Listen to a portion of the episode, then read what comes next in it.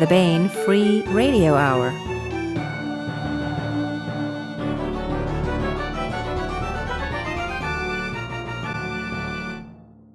On the podcast, billionaires take to space and one man's quest to rid the new world of slavery. Plus, we continue our ongoing audiobook serialization of John Ringo's Live Free or Die. All right now. Welcome to the Baen Free Radio Hour. It is a pleasure to have you along. I'm Baen Associate Editor and your podcast host, David Afsharad. This week, we bring you part two of Dave Butler's interview with Larry Correia and Steve Diamond about Servants of War, their new military fantasy novel, which kicks off the Age of Ravens series. But first, the news.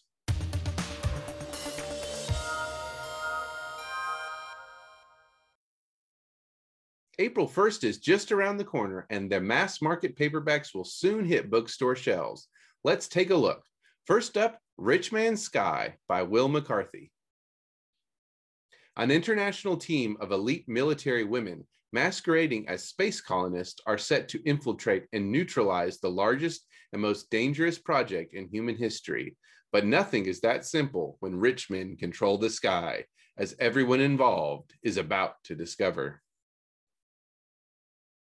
And we also have 1636 Calabar's War by Charles E. Gannon and Robert E. Waters. Domingos Calabar started out as a military advisor for the Portuguese in Brazil, but these days the Portuguese have a new label for Calabar, traitorous dog. Now Calabar helps the Dutch fleet strike at Portuguese and Spanish interests on land and sea.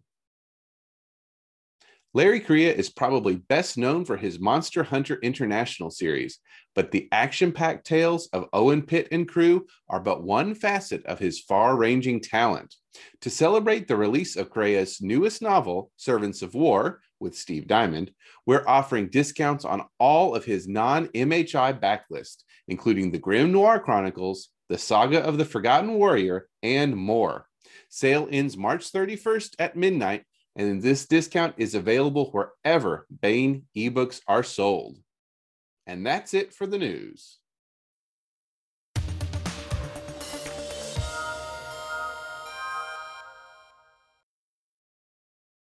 As we meet Vasily, he sort of seems like a robot, which then maybe increases a little bit of the unease when later he doesn't act quite like a robot anymore. That's right. That's right. Yeah. Well, okay. So go now. By the way, Gollum, we're saying G-O-L-E-M, not Gollum with two L's. Gollum, my precious, right? Yeah. There's no precious here. So that gets us back around kind of the idea of magic and this idea of golems. It's not everything magical is not a golem, but this is a big central idea in the book. First of all, we actually do see one full-on golem. A tiny one, and even it is a weapon of magic.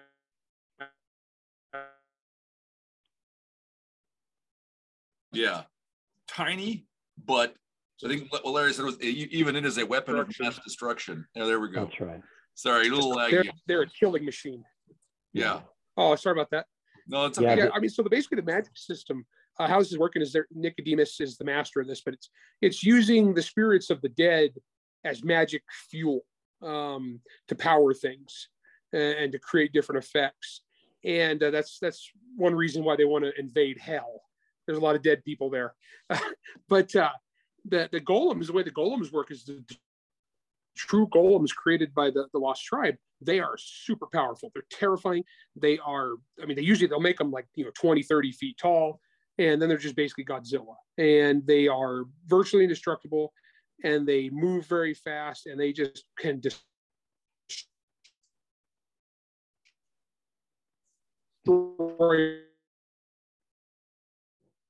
an army by themselves. It's why this one city-state golem has been destroyed. You can take fragments of that golem, and you can use it to power lesser creations, which is what Ilarion winds up in a unit of. Where they basically build these big metal suits because these are not thinking machines like a golem. A golem thinks. A golem A golem can solve problems, okay, and do and take orders. These are just machines, but they're powered by fragments of dead golems. And so they have these big machines made out of dead golems, and they need a pilot. However, you have to have someone to drive it. And they have to be very physically strong to do it, which is why Ilarion, the farm boy, the miller's son, gets picked for this unit, because he's the right size. Because you have because the suits are made for, they're very, very large. So they're made for big people. And you have to be very extremely physically strong to drive one of these. And so Ilarion's picked for this unit. And what it is the way the golem magic works, you know, there's no such thing as a free lunch. So as these golems take damage in battle, and as they move, they get hotter and hotter and hotter. It creates heat. And so what happens is they cook the pilot. The pilot's basically riding in an oven as it goes into battle. So they have to cycle through pilots as the battle continues, because these machines, these objects, as they're called, they're too valuable to just stop and cool off. So when it gets too hot, they'll pop the hatch, throw the pilot out, throw some water in to, you know, steam it out, and then they'll throw the next guy in while the other guys are doing repairs and reloading the guns, close the hatch, and it goes right back to battle. And then these things are so cumbersome. Like a real golem is like an athlete. These things are clumsy. It's like a farm tractor, okay? Like an old-fashioned tractor. And so these crews, the pilots and the crews,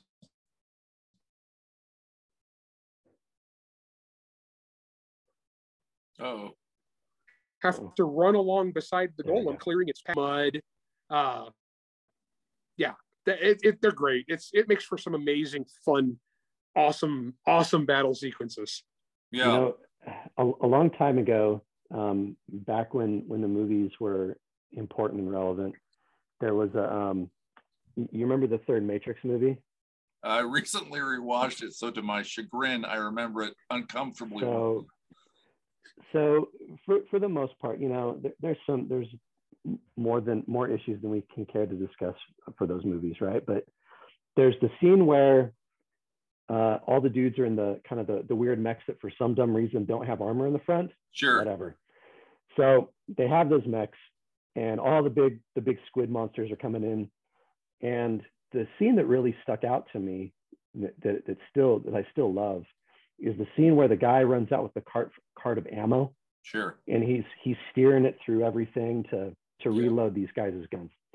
Now, suit design aside, that's a really cool scene. And when Larry and I were talking about this, that's where kind of the idea of these crews came from. The idea that there's these crews that, you know, while one person was driving, the rest were kind of like they're behind it, like huddling behind it, that kind of the energy shield, for lack of a better term, and loading it, you know, loading the weapons, and you know, more importantly, clearing debris out from in front of it to make sure that, you know, things don't get stuck and fall over. Again, remember, this is totally not Russia, where everything is rationed, everything is terrible. So these guys are lucky they actually are wearing clothes. Like, they don't have any weapons, they have nothing. Their most important item is a shovel. And so, you know, they're out there constantly clearing the way in front of them, because if these golems fall, you know, face forward or back, or heaven forbid worse, backwards, you know, they, you know, it's you know, they fall in and they can't get up. Yeah. So they become, their whole strength is moving together as a wall, which is what their unit is called. Yeah. The wall. Their whole strength is moving together as this unified wall that is more or less impenetrable by the Almacians, whose technology is better. Their guns have longer range, but the Kolokolians have the wall, and so it can go forward. Now, if a piece of that wall falls down, like in any fantasy story, if the wall's breached, well, you're screwed. So that's kind of the idea, and that's kind of the idea of how this whole idea of the golems and their importance in the story and in this world and in this war kind of came about. All from, partly from an interesting scene in an otherwise bad movie. Yeah, so I love that Ilarion's prized possession for maybe a third of the book is a shovel. Yeah. He carries his shovel around. At one point, he's like, I forget who, but he says, you know, take good care of the shovel or something, and hands it. I think it's the first time he's thrown in the suit, right? As he hands the shovel off, just take good care of my shovel. So, so we see him before he's ever in the suit, or we see him in it's a long, rigorous process of weeding out people who were unfit and training, and there's these some savage scenes with war dogs, and but when we get out to the front, which by the way is basically it's like seas of mud, right? Is what it is, and the trenches have numbers, and it's like trench 302, and we're going to take back trench 302 today. If we succeed, then tomorrow we're going to try and take back trench 303, right? Mm-hmm. And so we see Ilarion with a shovel, and he's out there, you know, this log is going to trip the object, right? He's assigned to work with object 12. They have numbers. He's out there moving, you know, moving the log or pulling bodies out of the way until, you know, there are enough dead operators that he's up, and they slosh water inside the cockpit and throw him into object number 12. It's very cool.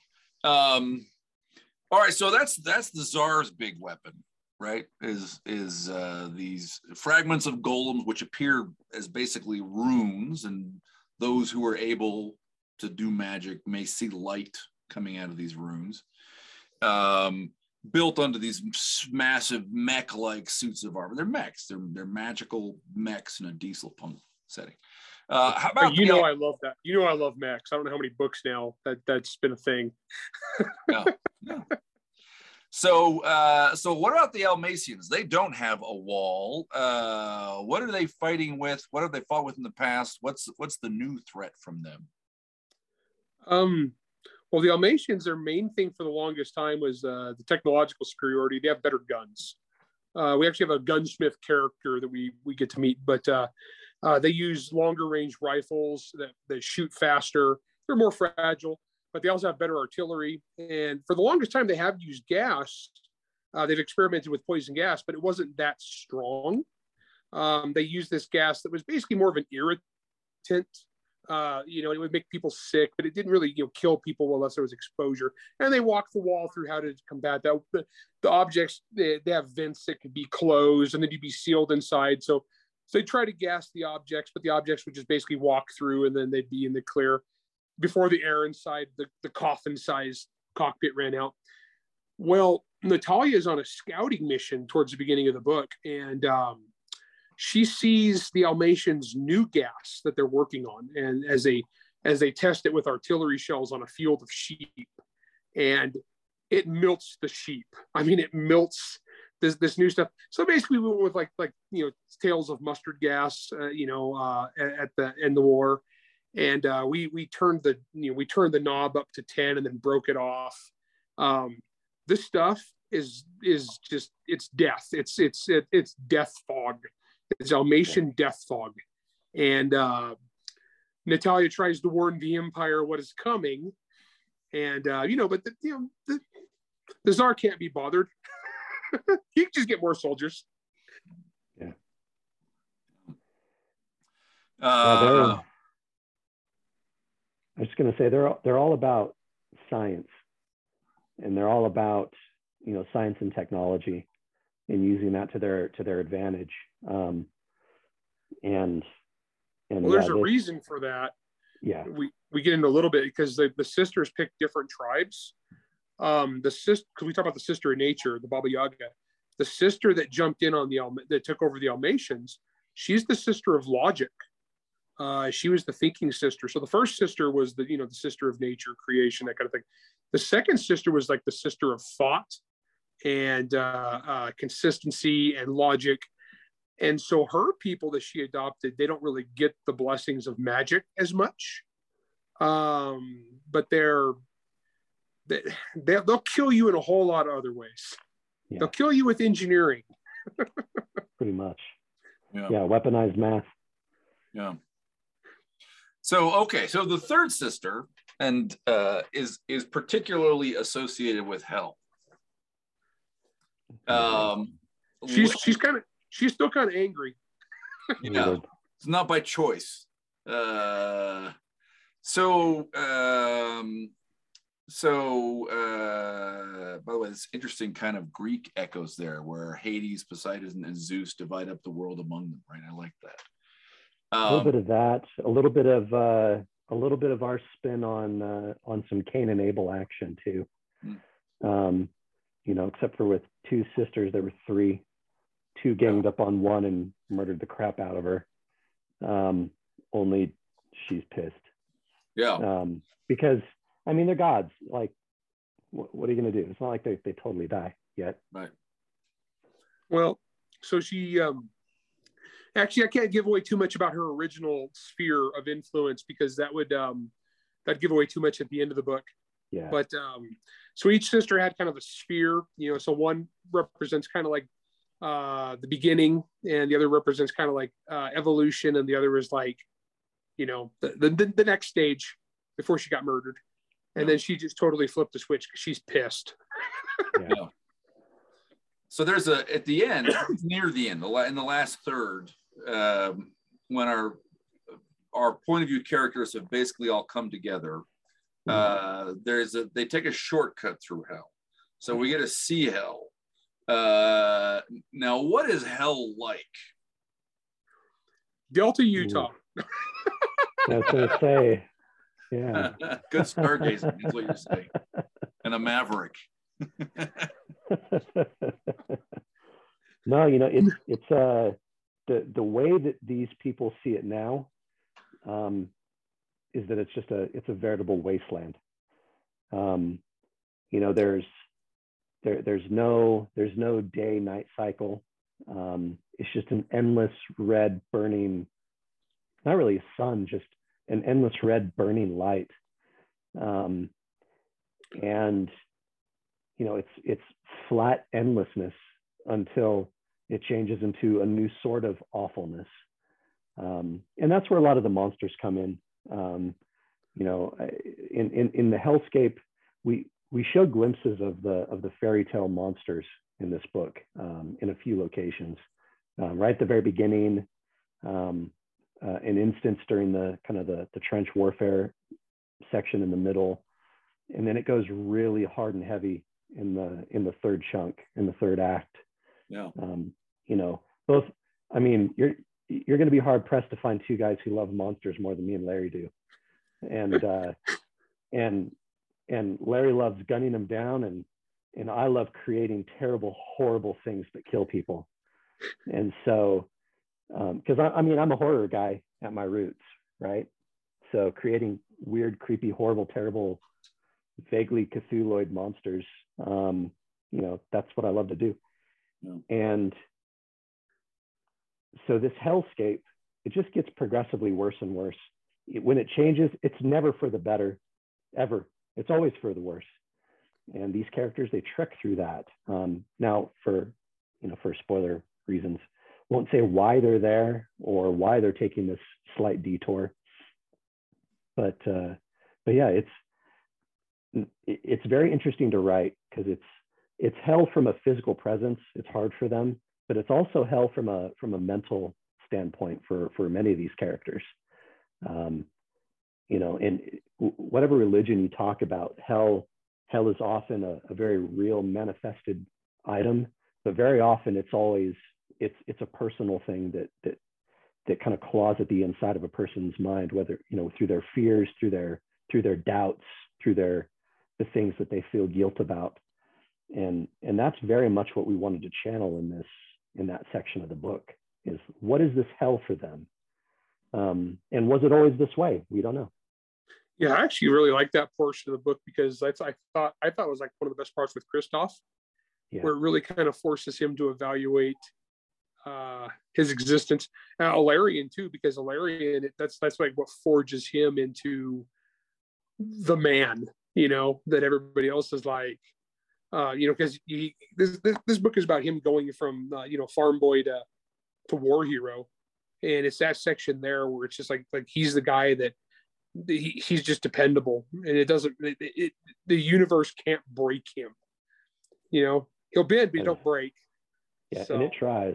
and it tries hard. Oh, it gets brutal. That's that last portion is insane. Yeah.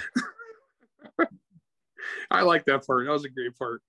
Yeah, it's a fun read. Can we talk about ghouls? Is that too spoiler? Should we talk about ghouls and kind of the, because we see them in worlds. You know, actually, I like those because Steve used them in his short story originally. Yeah. And so the idea being is that one of the fairy creatures that still crosses over commonly are basically these corpse eater things. And if you look at like folklore from around the world, like every folklore, every culture has some sort of. Oh. Basically undead carrion monster that preys upon bodies.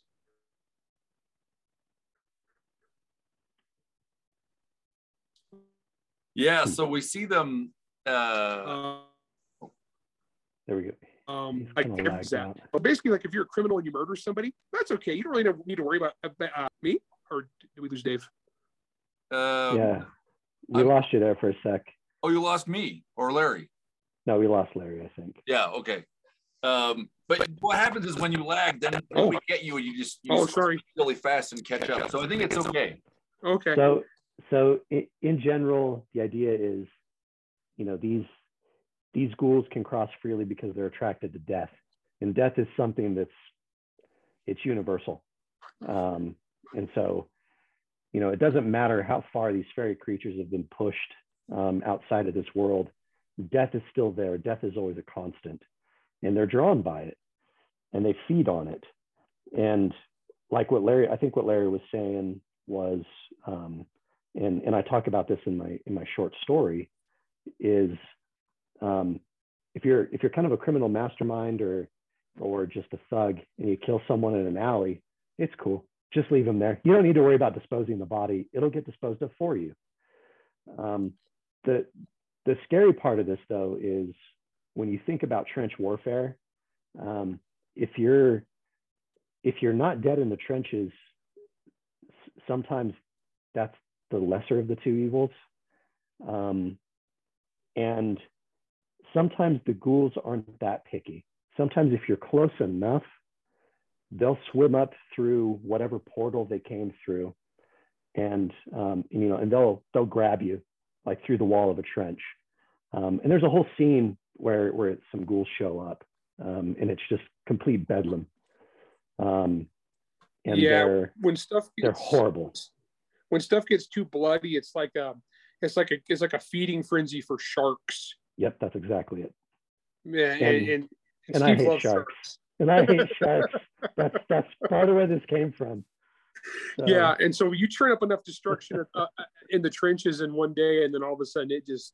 Well, actually, there'll be an effect in this world called what's called a blood storm, where basically there's been enough death at one time in one place that the world's split, and stuff just gets insane. And at that point, both armies are like, okay, we're out for a while.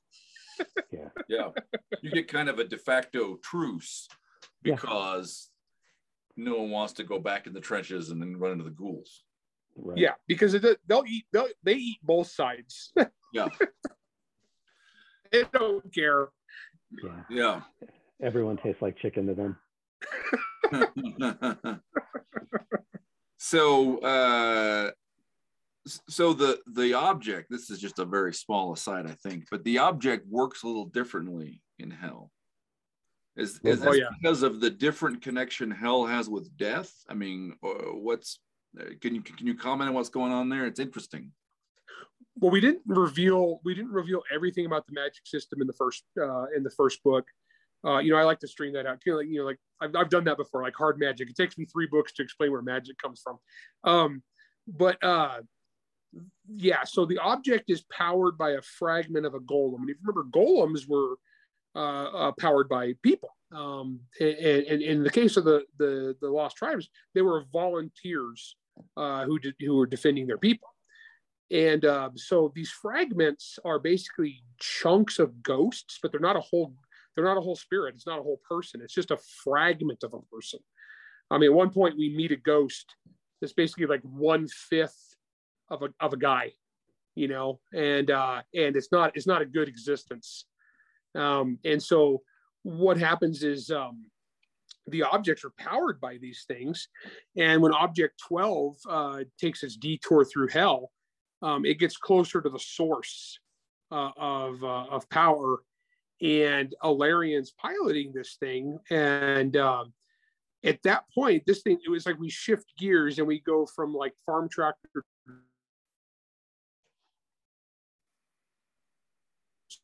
sports car. And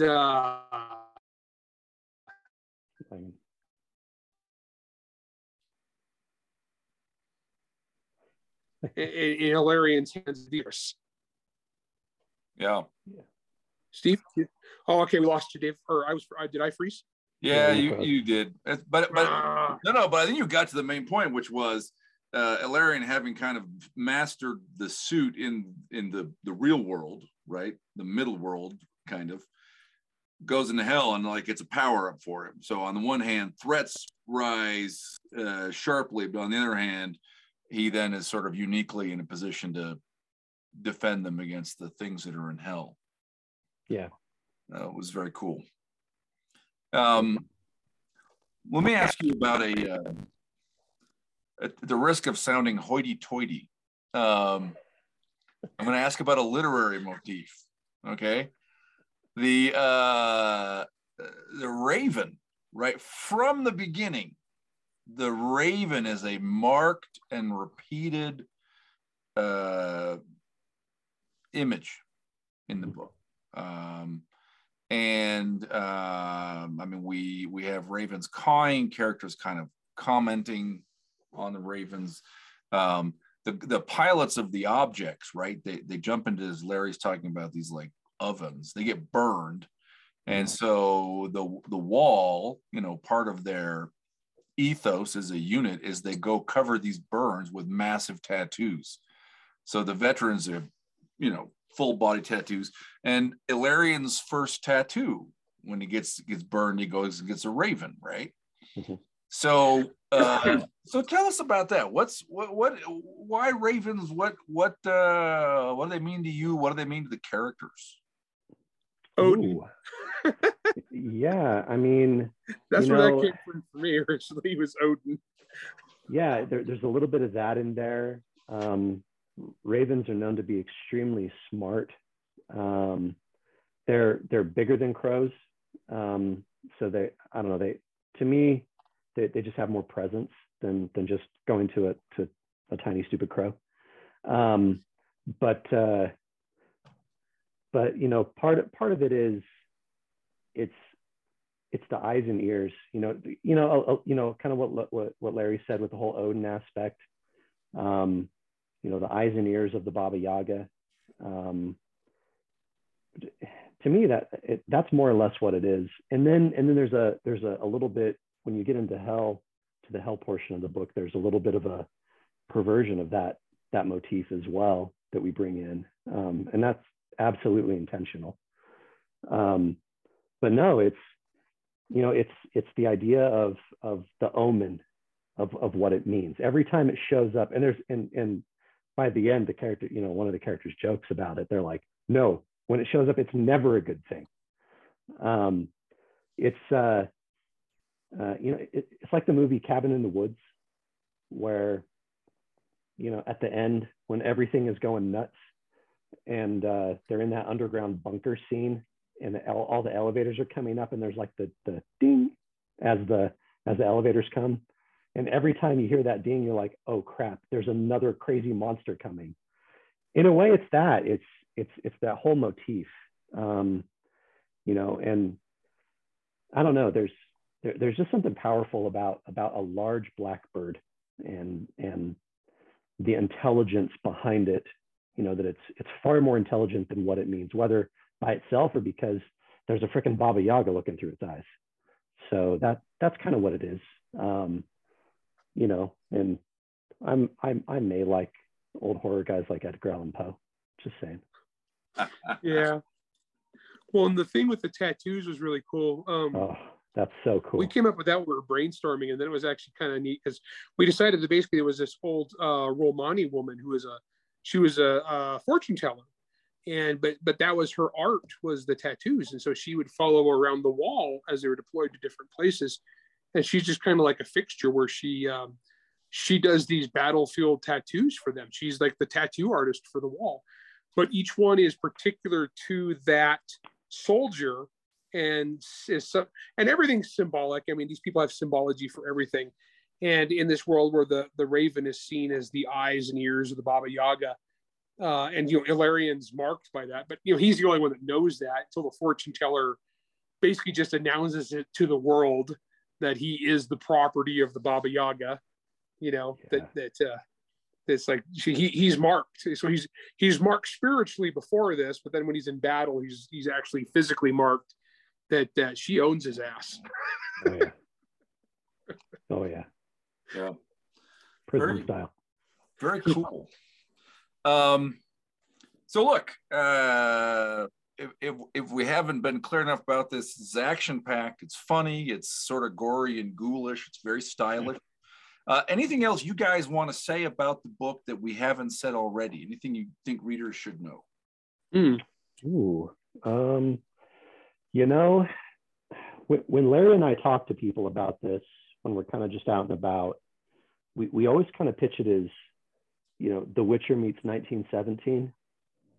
You know, and so if you enjoy that kind of thing, you know, the idea of these really, really dark fantasy, dark fairy tale worlds, you know, happy fairy tale stuff doesn't work for me. You know, I'm all about the really dark and twisty, horrible fairy tale stuff, and this was just our ability to go nuts. I mean, look, everybody and their dogs read Larry.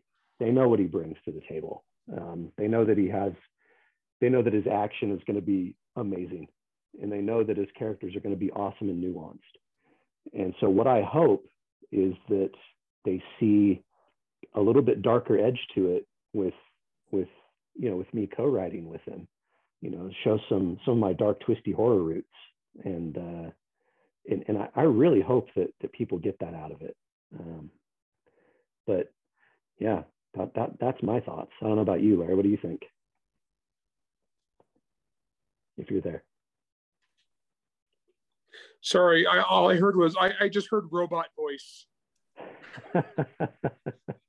It was just turned over to you. Is there anything else you wanted to say? Oh, okay. So, cursed Zoom meetings, but no. I had a lot of fun working on this project with Steve, and like you were saying, he is darker than I am. He writes darker than I do, and so I think this was an interesting thing with this world. It required a darker vision than I would normally run with. I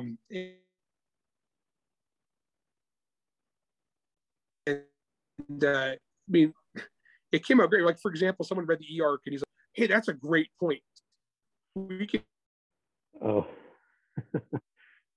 So Larry froze there for a sec. He's... More rats about... So let me see if I can... People in the next one. I mean, it just seems... Yeah. So Larry died there again. The you know, in one of the E-Arcs, one of the people said that there weren't enough like rats killing people and eating people in the trenches, and we're like, well no, that's because we don't have that many point of views that are actually in the trenches right now. But that's cool. I mean, I'm more than willing to write that scene in the sequel, right? Like, I mean, look, if you want me to be more violent, I'll be more violent. Like, you know, twist my arm a little bit, won't you? You know, it's one of those throw me in the briar patch moments. The funny thing is I think there were a few times when maybe I was a little too dark and twisty, and Larry had to kind of pull back just a little bit. He's like, Steve, let's pump the brakes just a little. You don't need to be that dark. So. Yeah, there were a few bits where it's like, I don't know, man, you're gonna scare too many people away with this stuff. That's excellent. Well, that's a good transition, the sequel. So this book is a complete adventure in itself. Like you say, it is in some important ways, it's the story of the transformation of Ilarion from being the miller's son from Siberia, from not Siberia, to being sort of the hero of the wall, right? And clearly it sets up for more stories battling with Nicodemus and other powers. What do you want to tell us about the sequels, titles, direction, things to look forward to? Rats eating people in trenches, apparently. Well, that's definitely going to be there now. No, you know, we have plenty of ideas. When we were finishing up the edits and the drafts of this book, Larry and I, we naturally started talking about, okay, well, what comes next? And so I think we're going to go there. There's a lot of room to be explored. I mean, we haven't seen anything in Almacia proper yet. We haven't seen anything in Praja proper yet. You know, Larry and I really, really want a scene about golems destroying things in a shipyard, just because that sounds cool. You know, and obviously more horror with rats. But and we want, you know, I definitely want to introduce some more monsters into it, you know, thin that line, you know, that barrier that's kind of been pushed out, you know, that's been thickened, I guess, between the hell and this world that they're living in, you know, seeing that thin and have that kind of confluence of horrible, terrible fairy stuff plus horrible, terrible trench warfare stuff. I think that's all very interesting. You know, hopefully we get the chance to write this and many, many more. Because gosh, I mean, I had a blast writing this book. It was so great. It was so fun. Yeah. Do you want to share the working title, or is it premature for that? No, I mean, the secondary book, when we were coming up with titles for this one, it turns out both Larry and I are really bad at titles. And then every time Larry didn't want to do something, he was like, "Oh, hey, don't worry, Steve will take care of that." Whether it was the title or the back cover copy, or the romance scene, like towards the end of the book, he's like, he sends me the draft and he's like, "Oh, Steve, yeah, everything's pretty much I think we're good to go. Oh, there's just this one scene you need to write. You'll see it when you get to it." I'm like, "Oh, I wonder what that is." I get there, and it's like, "Steve, insert romance scene here." I'm like, "Oh." So, but the cool part about being the senior author, though. You get to do stuff like that. It's awesome. That's right. But you know, when we were coming up with the title for this one, the title for this book actually came from one of Kipling's epitaphs of war that he wrote, you know, from World War One. And I don't remember which epitaph. It's like 7 or 9 or something like that. Anyway, we were coming up with that. We were floating a bunch of titles, and we floated this one. And then the other one we floated was Instruments of Violence.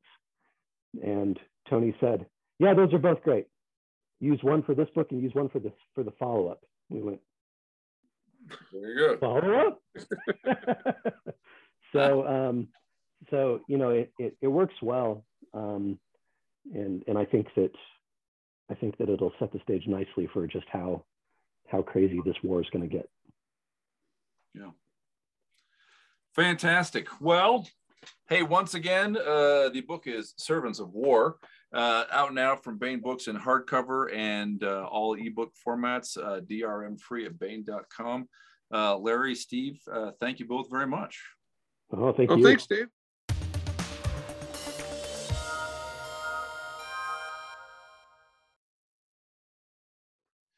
And now another installment in John Ringo's Live Free or Die.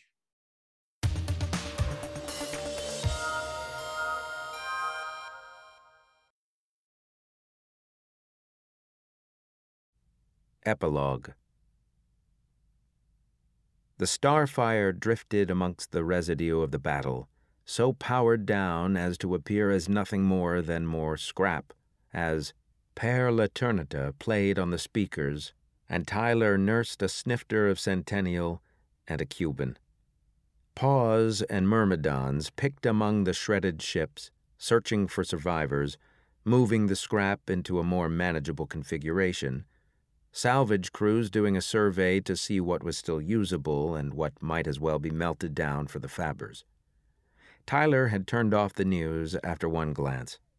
For the first time, Earth had emerged unscathed from a battle, and the masses of people who had never set foot in space were dancing in the streets. There was, for a few minutes, nothing but praise for the Troy and the Sapple and even LFD. It pissed him off. Soon enough, the mobs would be calling for blood again. Mobs were mobs, whether they were called hooligans or activists or pundits. They just followed the latest fad, the latest mood. They never looked at the future. They feared the sky. The Troy had shrugged off the incoming fire, and even if it had lost its own fighting ability, that was just a matter of completing Phase 1. But if the enemy had fired all those thousands of missiles at Earth, some of them, many of them, would have gotten through the defenses. Senator Gulick had a point. Earth's defenses were on the wrong side of the gate. 20,000 tons of osmium. Well, that was just a matter of infrastructure. He stubbed out his cigar. "Pilot, set course for the gate. Destination Wolf 359. "Aye, sir." Time to visit the Night Wolves. That was John Ringo's Live Free or Die, and that's it for the podcast. Thanks, as always, to Audible.com and podcast theme composer Ruth Judkowitz. Thanks to Dave Butler, and praise, thanks, and gratitude to Larry Correia and Steve Diamond. And good night, Tony Daniel, wherever you are. This is David Afsharad coming to you from a soundproof bunker somewhere deep in the heart of Texas. Join us here next week at the hammering heart of science fiction and fantasy, and keep reaching for the stars.